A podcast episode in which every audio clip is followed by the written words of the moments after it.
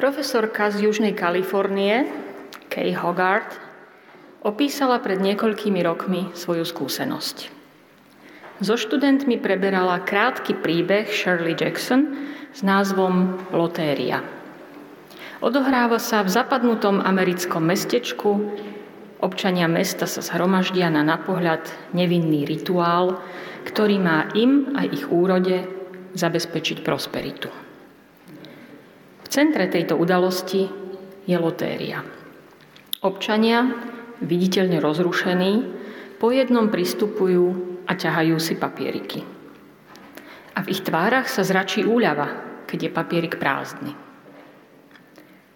Zrazu príbeh odhalí krutú pravdu, že losujú o ľudskej obeti.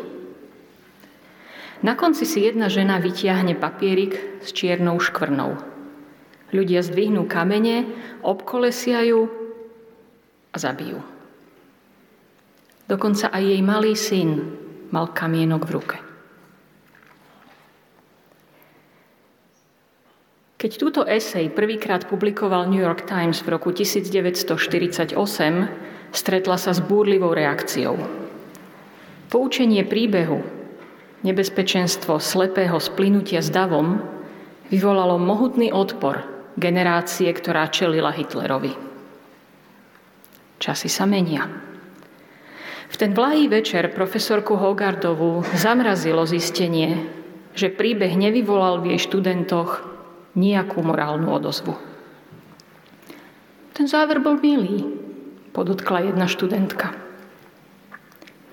Ak je to súčasťou ich kultúry a ak to poslúžilo ostatným, tak to bolo v poriadku, odznela iná reakcia.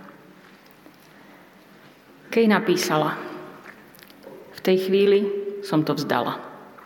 Ani jeden spomedzi týchto 20 výrazne inteligentných študentov ani na chvíľu nepomyslel na to, že by sa vzoprel a postavil proti obetovaniu ľudí.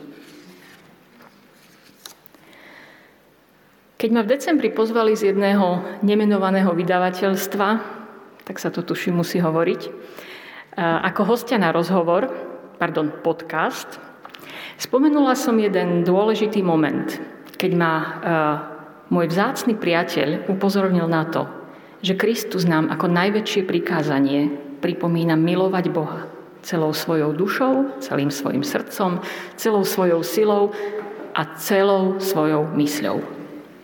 A že keď nemôžem milovať Boha celou svojou mysľou, mám problém. To podnietilo moje uvažovanie, o čom dnes hovoriť. Pôvodne som zvažovala inú tému, ale postupne ma pán otáčal k tomu, že mám hovoriť o mysli a myslení.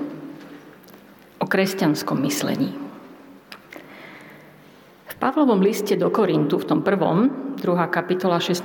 verš, je napísané Kto poznal pánovu myseľ, aby ho poučal, my však máme mysel Kristovu. Hovoríme, že veríme v Boha. Ale v akého Boha? Je Boh osobný alebo neosobný? Je to Boh, ktorý sa o nás stará, alebo sme mu ľahostajní? Hovoríme, že veríme v Ježiša. Je to Ježiš, ktorý nám ukázal, že Boh má aj dobrú stránku a vie si to s trestom rozmyslieť? Alebo to Ježiš, ktorý zniesol ten najkrutejší trest a prelial vlastnú krv, lebo ten trest bol a je neodvratný. Hovoríme, že veríme v Bibliu, ale v akom zmysle? Že je to pravda nepremiešaná s omylmi, alebo len dobrý sprievodca do života? Myslíme si, že pravda je relatívna alebo absolútna?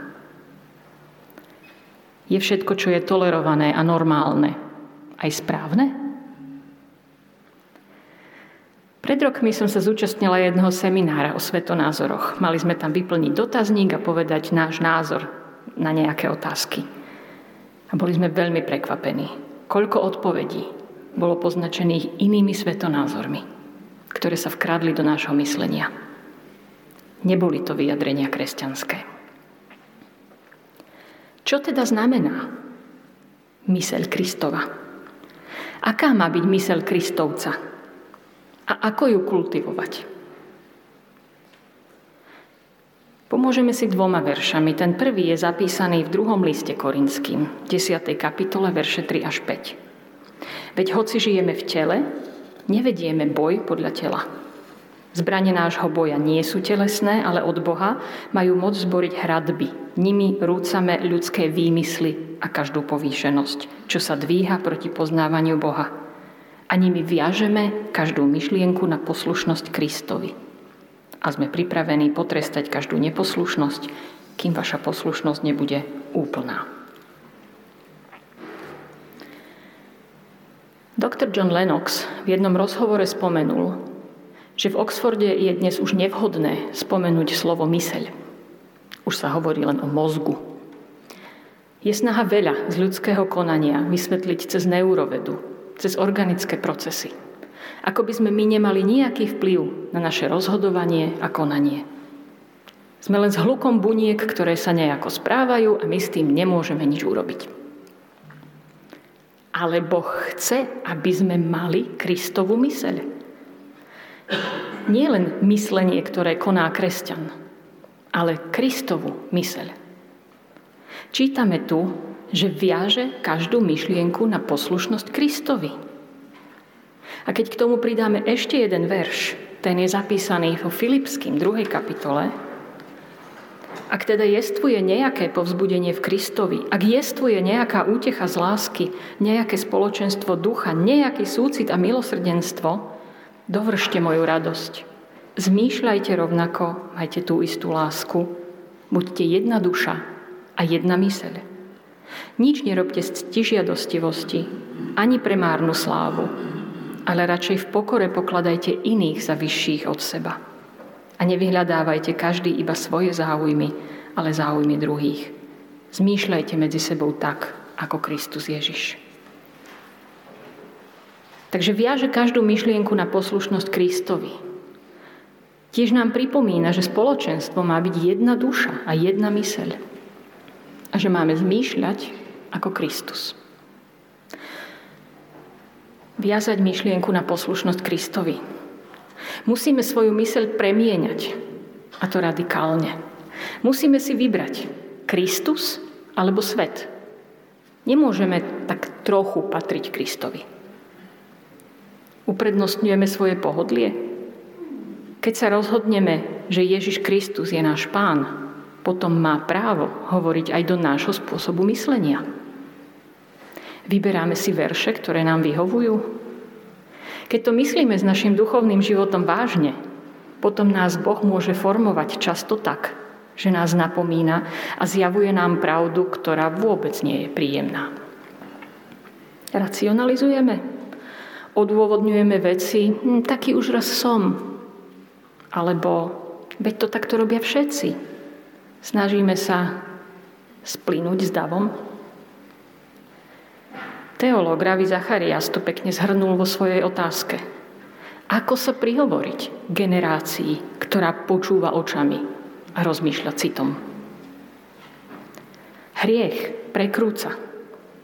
Božie usporiadanie veci je najprv je myseľ, z nej vyplyne vôľa a keď konáme, vnímame naše srdce a naše emócie.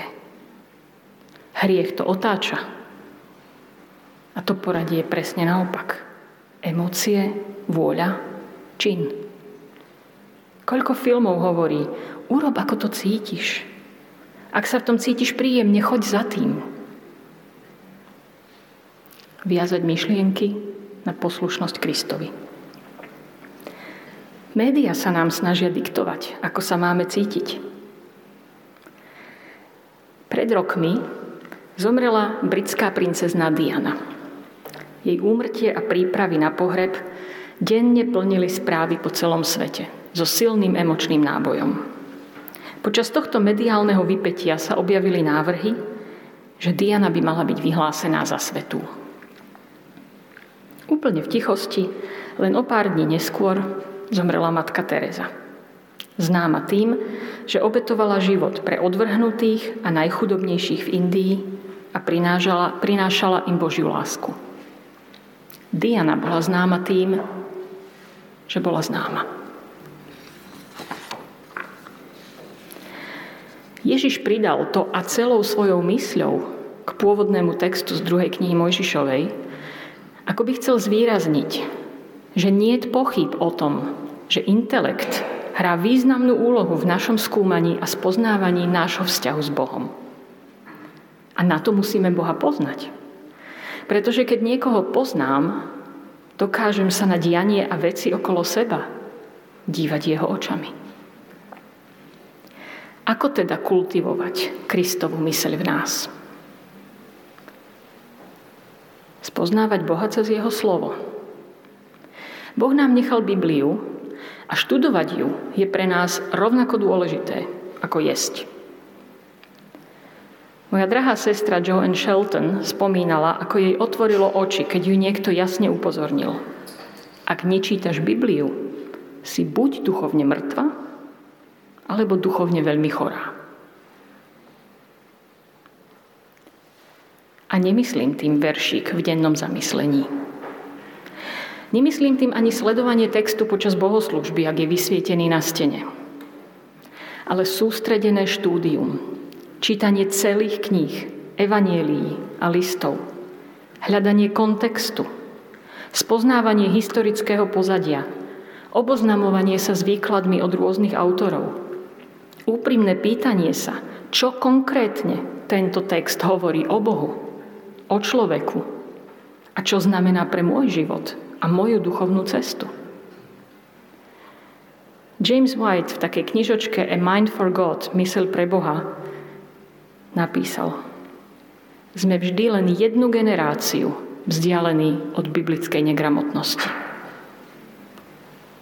Alebo iný citát, ktorý sa mi k tomuto páčil od J.I. Packera.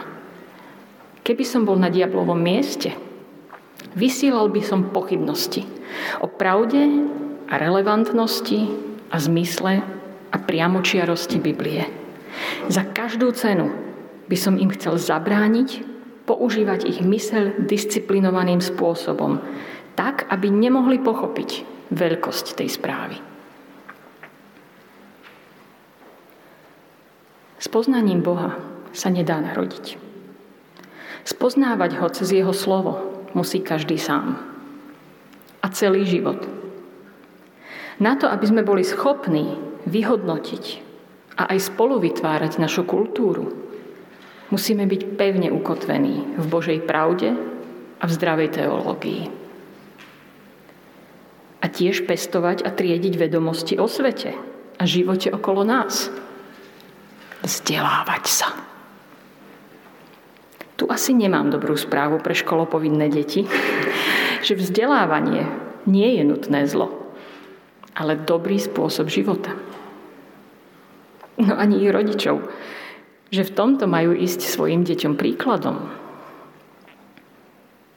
A pre tých, ktorí nemajú rodinu, že ten čas, ktorý by si vyžadovala rodina, môžeme a máme venovať kultivovaniu Kristovej mysle. A pre seniorov, že na miesto spomienkového optimizmu je potrebné naďalej pracovať na svojom poznaní Boha a jeho stvorenstva. To si vyžaduje disciplínu. Čím si plníme myseľ, to ovplyvňuje naše správanie. Čo čítam ráno ako prvé? Na čo sa ako posledné dívam pred spaním? Koľko času venujem sústredenému a disciplinovanému používaniu svojej mysle? Alebo sa nechám rozptýľovať a unášať algoritmami na sociálnych sieťach? A napokon si vždy vyčítam, koľko času som tam znovu zbytočne strávila nad hlúpým obsahom? Pred 30-40 rokmi panoval názor, že svet by bol lepší, keby sme mali viac informácií.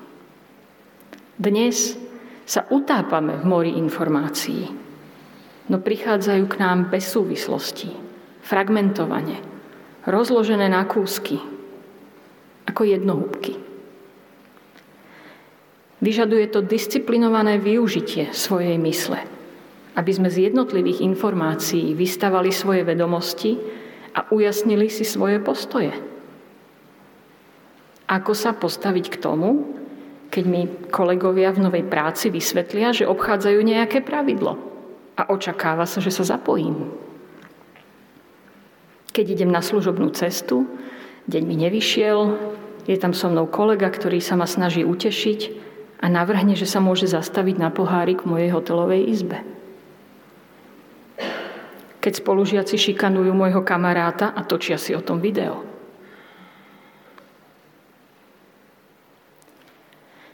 Svoj postoj si musím ujasniť a sformulovať dávno predtým, než ho budem musieť prejaviť a konať podľa neho. Kultivovať Kristovú myseľ môžem cez dialog.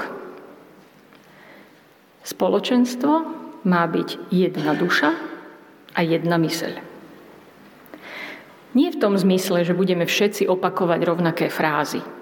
To robili komunisti, ktorí sa nás snažili unifikovať. Ja si to predstavujem tak, že ako v mojej vlastnej hlave, v mojej vlastnej mysli to tam všetko neustále behá, myšlienky sú prepojené, fakty sa overujú voči poznatkom, ktoré som získala skôr. Takto, ako živý organizmus, má fungovať aj spoločenstvo. Navzájom si zdieľať postrehy, myšlienky, poznatky, overovať voči autorite Božieho slova. V lete tu bol môj synovec.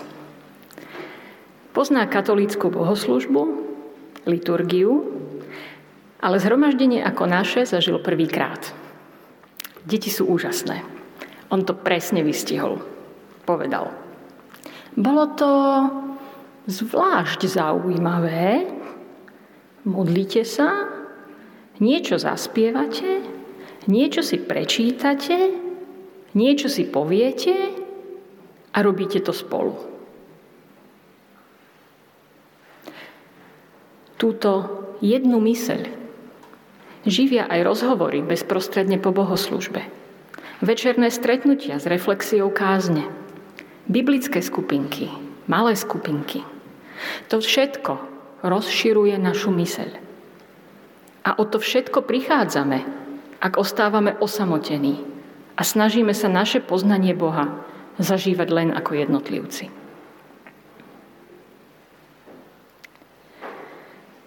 A ešte jednu vec chcem spomenúť. Pripomínanie si udalostí. Vo Filipským je napísané zmýšľajte tak, ako Kristus. V evaneliách sa nám dostáva možnosť nahliadnúť na veľa udalostí, ktorých kľúčovou postavou je Ježiš. Ten Ježiš s telom človeka v tom čase, keď chodil po tejto zemi. Cez ne sa môžeme oboznámiť s tým, ako zmýšľal. Môžeme namietať, že evanielia hovoria do situácie pred 2000 rokmi. Že tam nie je nič o bioetike, mechanizmoch v dôchodkovom systéme alebo kvótach na počty žien v parlamente. Ale dočítame sa tam, ako Boh vidí dôstojnosť človeka, ako ukazuje na prekážky sociálnej spravodlivosti čo hovorí o hodnote ženy a muža. Ale Ježiš koná aj v historickom čase. Anglicky hovoriaci svet pozná malú slovnú hračku. History is his story. História je jeho príbeh. Chcem nám všetkým pripomenúť, že je dôležité hovoriť o historických udalostiach. O tých našich osobných, našich rodín, aj tých veľkých, ktoré sa týkali celých národov. A ako vidíme, že Boh konal aj cez tieto príbehy. Odovzdávať naše vlastné zážitky mladším a počúvať starších, ktorí ich prežili a počúvať aj ich varovania. Kultivujme Kristovu myseľ v nás. Neochabujme.